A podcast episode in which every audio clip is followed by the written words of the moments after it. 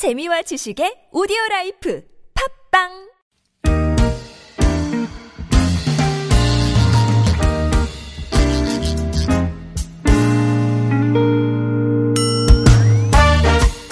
서울 속으로 2부 시작됐습니다. 월요일입니다. 공동주택 상담 한 주 하고요. 자영업자 여러분들 예, 위한 상담을 또 그 다음에 이렇게 격주로 진행하고 있습니다.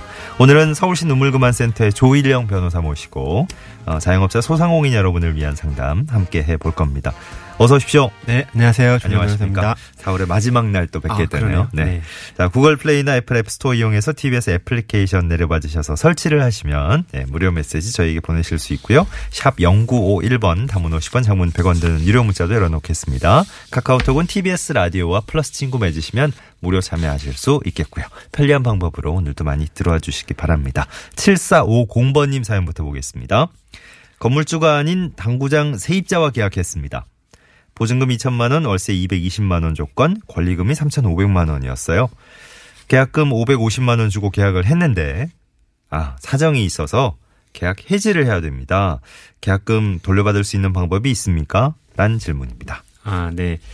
먼저 이렇게 뭐 계약금 받을 수 있는 방법이 있을지를 여쭤보신 거 봐서는 어서 이제 받지 못한다는 얘기를 좀 들으신 것 같긴 예. 한데 보통 이제 상가 건물 임대차 계약을 할 때 어 그 기존의 임차인과 이제 권리금 계약을 먼저 하고 그 다음에 이제 임대차 계약을 하는 경우가 많이 음, 있어요. 그래서 네. 보내주신 사연의 경우에도 이제 세입자와 계약을 했다고 하셨으니까 그러니까 기존에 하시던 예, 분하고 그 네. 세입자와 계약을 하신 거는 이제 권리금 계약을 먼저 하신 것 같아요. 그래서 네. 임대차 계약은 원칙적으로 세입자와는 할 수는 없고 그렇죠. 예, 집주 건물주와는 해야 되기 때문에 어 권리금 계약을 먼저 하신 것 같은데 뭐 원칙적이든 원칙적으로 말씀드리면 어쨌든 권리금 계약이든 임대차 계약이든 중간에 이렇게 어, 일방적으로 계약을 해지를 하게 될 경우에는 권리금 지급하신 권리금은 포기를 하시는 게 맞아요. 계약금. 네네네.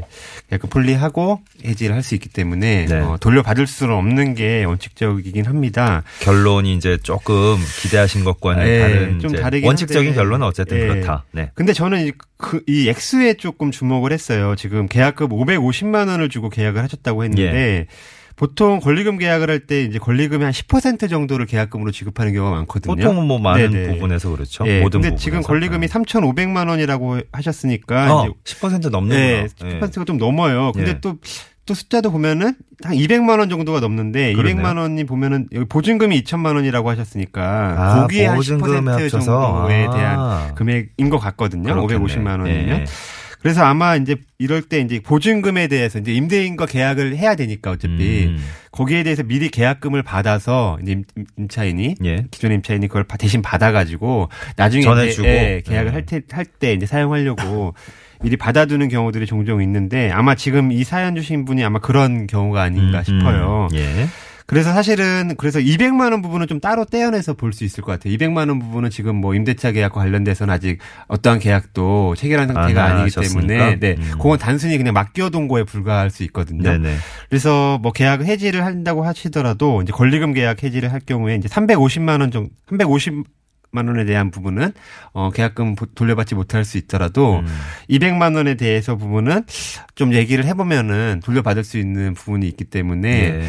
어 지금 사연 주신 거에 지금 그런 내용들이 정확하게 드러나지 않아서 제가 저- 정확하게 말씀을 못 드리긴 했는데 아마 그게 사실이라면은 예. 200만 원 정도는 아마 어 다시 어 돌 반환을 요청할 수 있지 않을까 이렇게 생각이 듭니다. 만약에 그런 얘기를 했는데 예. 이제 응하지 않는다. 기존의 세입자가. 그러면 예. 이제 소송으로 가야 되는 거예요. 그러면 이제 권리금 계약을 할 때 이제 계약 서를 작성을 하셨으면 아마 그 부분이 아마 기재가 됐을 거예요. 액수 예, 부분이. 예. 그래서 어 계약서 작성이 돼 있으면 그걸 가지고 소송을 하면 받을 수 있거든요. 네. 그러니까 아마 그런 점에 대해서 한번 판단해 보시는 게 좋을 것 같습니다. 음, 예. 9840번님은 어, 5월이 종합소득세 신고 기간이잖아요. 자영업자의 종합소득세 신고와 관련해서 뭐 소득 송- 공제 받을 수 있는 방법은 또 어떤 것들이 있는지 자세히 좀 설명 부탁드립니다 하셨어요. 네, 어, 이제 5월 달부터 이제 종합소득세 신고가 있는데, 이제 자영업자분들도 어, 소득세 신고 과정에서 이제 저희 직장인들처럼 뭐 많이 소득 공제를 받을 수는 없지만, 그래도 일부 공제 받을 수 있는 부분들이 있거든요. 그래서 그 부분에 대해서 좀 설명을 드리려고 합니다. 어, 먼저 이제 소득세 계산을 할 때는, 어, 자연, 그 장사하시는 분들은 이제 경비가 있잖아요. 예. 발생되는 필요 경비가 있기 때문에 그 전체 매출 부분에서 경비 부분을 제외한 부분이, 어, 이제 그 세금 과세에 기준되는 과세 표준이 되는 예. 거거든요. 네. 그래서 경비가 어느 정도 발생되는지에 대해서 먼저 처음에 좀 예, 정리를 쭉 해서 이 부분은 경비 부분인 걸 따로 떼내서 먼저 놔둘 필요가 있습니다. 그래서 예. 그 부분을 이제 경비를 제외한 부분에 대해서 이제 소, 세금을 납부를 하는 것인데 어 이제 소득 공제와 관련돼서는 자영업자분들이 받으시는 소득 공제는 특히 크게 이제 인적 공제와 어 연금보험료 공제 그리고 이제 정책적으로 이제 공제 부금 제도가 있어요. 예. 그러, 그렇게 세 가지가 있는데 이제 근로자들처럼 뭐 병원비나 보험료, 뭐 매달 또는 월세 같은 경우는 이제 공제가 되지 네, 않는 네. 점을 좀 알아주셔야 될 필요가 예. 있고요. 그 세 가지에 대해서 먼저 말씀을 드려야 되는데 이제 그 중에 이제 연금보험 공제 같은 경우는 뭐 국민연금 같은 걸 말하는 건데 자동으로 거기에 대해서는 공제가 되기 때문에 별도로 뭐 이거를 뭐 어, 생각하거나 이럴 필요는 음. 없이 이제 인적 공제와 정책적인 공제 부금 제도 그 두 가지를 조금 어 보셔야 될 것 같아요. 예. 네. 그래서 이제 인적 공제 같은 경우는 이제 기본 공제와 추가 공제가 있는데 어 기본 공제의 경우에는 한 명당 150만 원씩 공제가 되거든요. 예. 그래서 세 가지 이제 나이 요건하고 소득 요건 그 두 가지가 있는데 네. 먼저 나이 요건을 따로 살펴보셔야 돼요. 나이 요건의 경우에는 이제 직계 존속의 경우, 네. 부모님 예, 예. 경우, 직계 존속의 경우에는 만 6, 60세 이상에 해당돼야 되고 형제 자매가 있을 경우에는 만 20세 이하거나 만 60세 이상의 경우, 음. 그 다음에 직계 비속 이제 자녀분들이 있을 경우에는 만 20세 이하에 해당되는 자녀가 있을 경우에 예. 이제 그 인적 공제 대상이 되고 네. 어, 배우자의 경우에는 나이가 상관없다고 음, 해요. 예. 그래서 배우자의 경우에는 그냥 어, 공제를 받을 수 있고요. 그다음에 소득 공 소득 요건이 있어요. 다만 이거 나이 요건에 해당된다 하더라도 그분들이 이제 연간 소득 금액 합계액이 100만 원 이하의 소득을 어, 가지셔야 되고 다만 이제 근로소득만 있는 경우에는 500만 원 이하의 소득이 있을 음. 경우에 해당된다고 해서 이런 소득 요건이나 나이 요건에 해당되는 분이 가족이나 뭐 있을 경우에는 어, 인적공제를 받을 수 있기 때문에 그러니까 이분들에 대해서 예. 평소에 이제 부양 예. 의무를 진다 이렇게 네. 꼭 증명이 돼야 되는 꼭 거군요. 같이 살지 않아도 음. 된다고 하거든요. 네. 근데 이제 가, 이제 형제들이 여러 명이거나 이럴 수 있잖아요. 네. 그럴 경우에는 가장 이제 소득이 높으신 분에게 몰아주시는 게 예. 좀 기술적으로는 더 음. 낫다고는 합니다. 그래서 예. 이런 기본 공제가 있고 그다음에 추가 공제로서 이제 70세 이상일 경우에는 아까 60세 이상이라고 그랬잖아요. 70, 그중에 70세 이상일 경우에는 100만 원씩 한 명당 더 추가 공제가 되고 예. 또 장애인 있을 경우에 한 명당 200만 원 이상이 또 추가 공제가 된다고 합니다. 그래서 이런 점들을 좀 고려 살펴보셔야 될 필요가 있고 음. 네. 그래서 인적 공제가 있는데 또 이제 중요하게 살펴볼 게 이제 정책적인 이제 공제 부금 제도예요. 예. 지난 시간에도 여러 번 말씀드렸던 것 같은데 이제 중소기업 중앙회에서 운영하고 있는 노란 우산 공제 제도가 아, 있거든요. 네네. 아마 많이들 아실 수도 있는데 시간 통해서 또 소개해 예, 주신 예, 기억도 예. 나네요. 네. 그래서 뭐 소기업이나 소상공인에 해당되는 이제 개인 사업자나 법인의 대표자는 이 누구든지 가능 가입이 가능합니다. 다만 어 유흥주점이나 무도장, 뭐 도박장 운영하시는 분은 가입이 음. 안 되지만 나머지 분들에 대해서는 누구나 다 가입이 가능하고 다만 이제 소기업이나 소상공인의 범위는 이제 업종별로 조금 다르긴 한데 연간 매출액이 이제 10억 원 이하이거나 120억 원 이하일 경우에는 음. 어 해당되기 때문에 요거 자세한 내용은 거기 사이트 들어가셔서 네. 확인해 보시면 나을 것 같고요. 예. 그 다음에 이제 그 가입자의 경우에는 매월 이제 500만, 5만 원에서 100만 원까지 음. 일정한 금액을 이제 그, 납부하시는 예, 거고. 예. 부금으로 납부를 하시면 거기에 대해서 이제 공제 사유가 발생될 예. 경우에는 그거에 대해 이제 공제금을 지급받을 수 있거든요. 예. 일시금으로. 네. 일시금이나 뭐 분납으로 받을 수 있는데 예.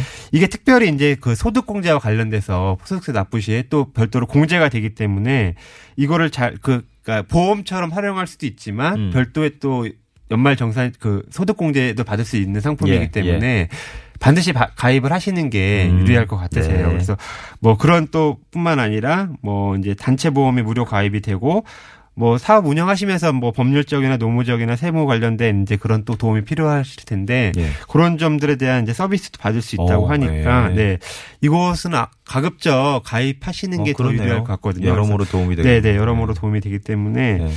그래서 지금 이제 다음 달에 이제 소득세 신고 기간인데 지금 가입을 하셔도 어 이걸 일시금으로 납부를 할 수 있거든요. 그러니까 올해 한해서는 그러니까 네. 2018년에 한해서 지금 이제 4월이니까 네 달치를 이제 일시금으로 납부를 하면 예. 5월에 이제 소득공제를 받으실 때 혜택을 받을 수 있기 때문에 음. 지금이라도 빨리 가입을 하시는 게 어떨까 예. 네, 추천을 드립니다. 그래서 이런 부분에 대해서 좀 명확히 알고 계셔서 예. 혜택을 받아보시는 게 좋을 것 같다는 생각이 예. 듭니다. 네. 9840번님의 질문이었는데 이게 뭐 일반적인 질문이라서 예, 조금 이제 어, 각 분야별로 네. 구체적으로 좀 풀어주셨어요. 예. 1113번님이 어, 물품 대금 5천여만 원을 받지 못해서 법원까지 가서 매달 80만 원씩 갚기로 어, 판결이 났는데 어, 두세 달 들어오더니 안 들어옵니다. 어, 변호사에게 또 질문을 해봤더니 민사소송권은 그런 일이 자주 있다. 예, 어쩔 수 없다.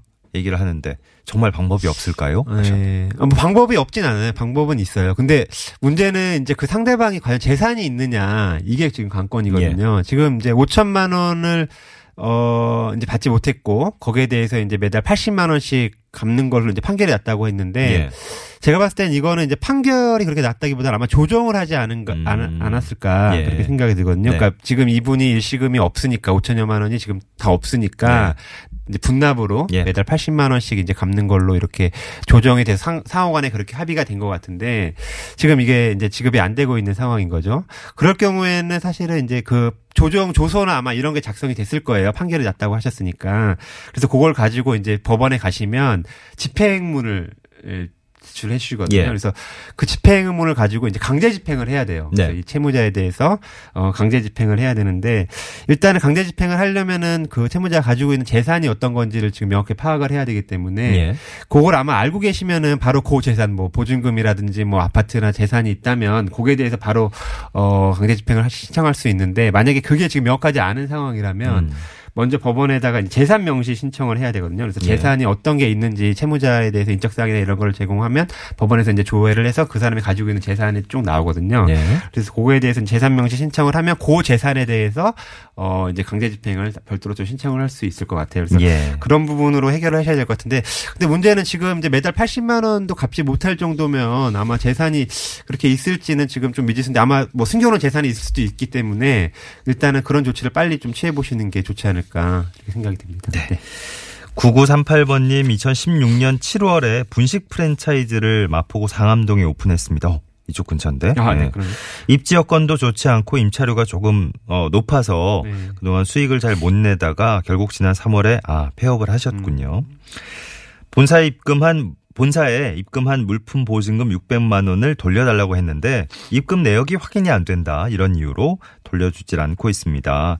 제가 인테리어 비용만도 한 1억 원이 넘게 든 것 같은데 얼마만이라도 돌려받을 수 있는 방법이 없을까요? 하셨네요. 네.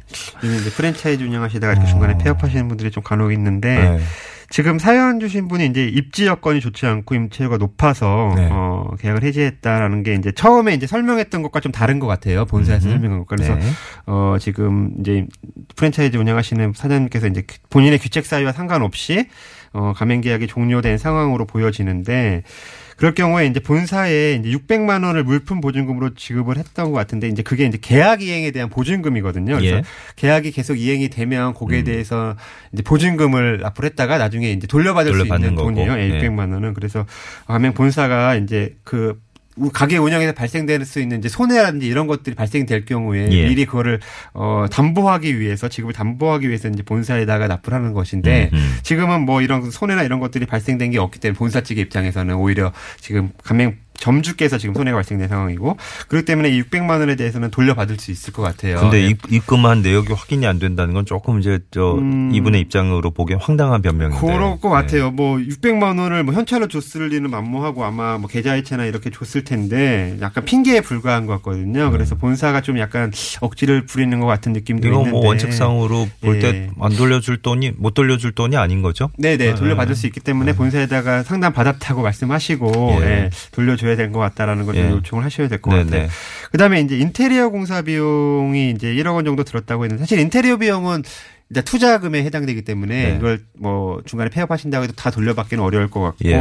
다만 좀 지나치게 과도하게 집행이 됐다든지 이런 부분이 있다면 네. 그런 부분을 입증해서 이제 본사에다가 좀, 어, 원래 예정했던 것보다 과도하게 지급이 됐으니 이런 부분에 대해서는 내가 폐업에 하, 때 따라서 돌려받아야 된다. 예. 그런 점들에 대해서 조금 요청할 수 있지 않을까 이렇게 생각이 듭니다. 자세한 음. 내용은 저희 둔물그만 상담센터에 한번 좀 사연을 음. 보내셔서 한번 상담을 받아보시는 게 또 어떨까 생각이 듭니다. 예.